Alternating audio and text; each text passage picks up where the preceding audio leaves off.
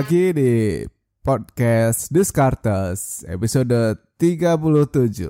Episode sekarang gue akan bahas kenapa orang kaya makin kaya raya. Wow, oke. Buat teman-teman yang baru join ke podcast Descartes, ini adalah podcast tentang keuangan, investasi, ekonomi, dan bisnis di season kedua, gue akan challenge, gue akan kulik ide-ide dari buku, dari orang di sekitar kita, ataupun dari berita yang di sekeliling. Well, jelas ditambah dengan apa yang gue pikirin.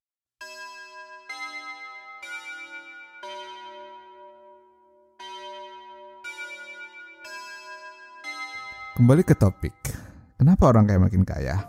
Apakah benar orang miskin makin miskin? Ada fakta menarik. Pas gue baca-baca buku terus berita, kabarnya satu persen orang terkaya di dunia itu punya kekayaan dua kali lipat dibandingkan 6,9 miliar orang di dunia. Wow, amazing kan? Kita udah ngerasa ini, gimana pandemik udah bikin porak-poranda ekonomi. Nggak hanya di Indonesia, tapi skala internasional, skala global, ekonominya udah berantakan. 2020 nggak mungkin dilupakan. Meski pandemi ngebrak nih dunia tahun kemarin, ternyata yang makin kaya tuh banyak aja. Yang kaya bertambah. Ternyata si miskin juga bertambah nih, bertambah miskin. Jadinya relevan tuh kata-kata ya. Kita aja data. Si CEO-nya Amazon naik tuh duitnya hartanya karena saham dia naik lebih dari 60% tahun 2020. Elon Musk yang sempat nyalip Jeff Bezos sekarang jadi orang terkaya di dunia saham Teslanya naik berapa kali? 600% lebih di tahun 2020 sama dengan Taipan yang dari Cina juga Ma Huateng, Zhong Shanshan itu juga masuk kategori orang terkaya di Cina. Indonesia juga gitu banyak Taipan-Taipan yang mengalami kenaikan kekayaan. Well yang turun mungkin Jack Ma ya karena kemarin sempat mengalami masalah dengan pemerintahan China tapi ya gue nggak tahu juga bagaimana hasilnya. Nggak tahu biar bos besar Jack Ma aja yang publish rilis gitu. kita ngobrol yang simpel aja.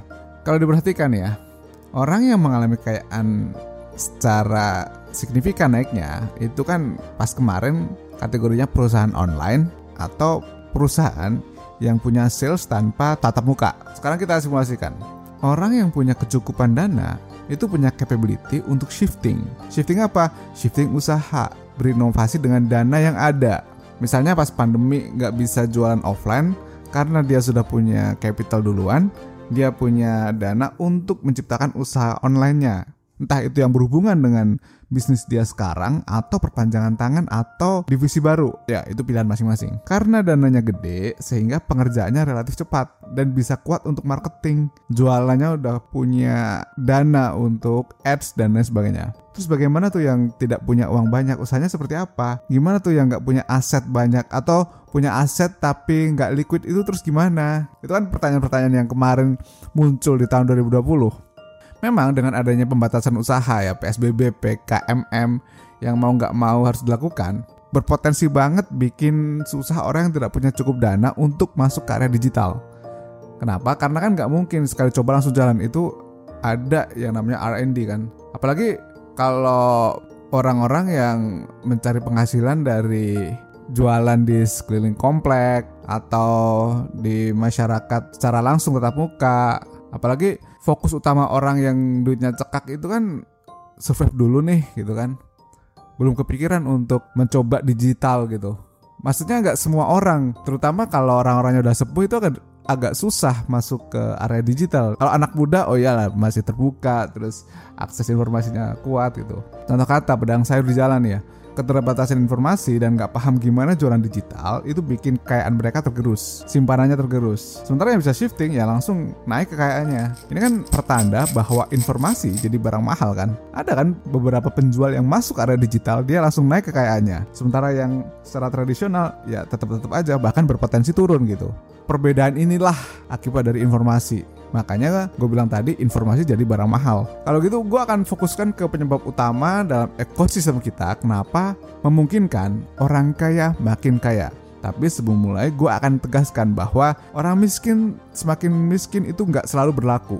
Kenapa? Karena kalau gue bilang bahwa orang miskin selalu semakin miskin itu kayak membenarkan bahwa kalau udah miskin gak bisa kaya padahal nggak gitu juga kalau lu cerdik kalau lu kerja keras ya bisa banget jadi mengubah nasib hidup dari yang sebelumnya tidak punya apa-apa menjadi yang punya apa-apa gitu. Oke ya, jadi kita sepakat bahwa kita nggak membenarkan bahwa orang miskin menjadi semakin miskin karena orang miskin bisa juga masuk ke area kaya.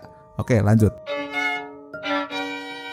Ada tiga variabel yang bikin gua ngomong kenapa orang yang punya kaya, punya capital berpotensi semakin kaya. Tiga variabel itu adalah satu arus informasi, yang kedua arus modal, yang ketiga arus pasar. Arus informasi nih.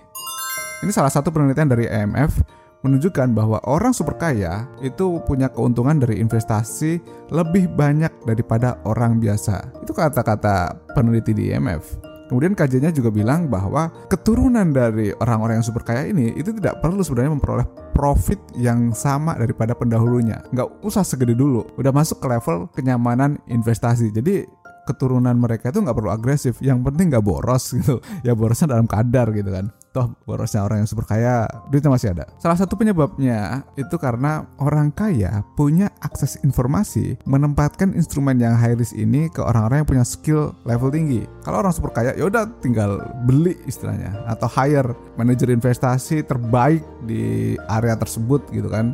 Ini yang membedakan. Yang kedua adalah harus modal. Memang modal tuh bisa banyak selain uang, tapi di sini kita bicara uangnya aja ya besarnya modal itu kan bisa digunakan sebagai alat untuk ngebuka akses ke banyak usaha lainnya. Seperti yang gue bilang di awal podcast ini, butuh dana untuk masuk ke area digital. Misalnya untuk R&D, untuk bikin divisi digital, untuk marketing. Karena trial and error itu butuh dana. Nah, orang yang sudah memiliki capital duluan, dia diuntungkan dengan hal ini. Jadi, ini bisa jadi salah satu penyebab ketimpangan antara pemilik modal dan non pemilik modal. Kemudian yang ketiga, pasar.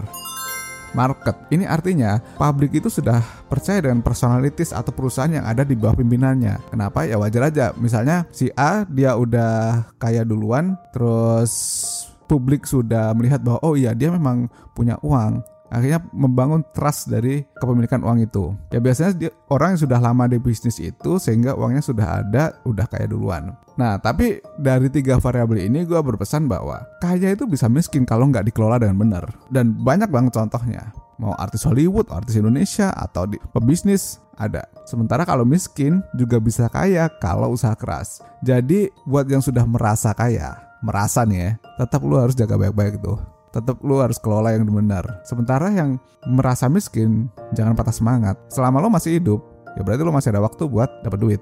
Oke, ini pembahasan kita di podcast Diskartes kali ini. Sampai jumpa lagi di podcast Diskartes episode selanjutnya. Thank you and bye-bye.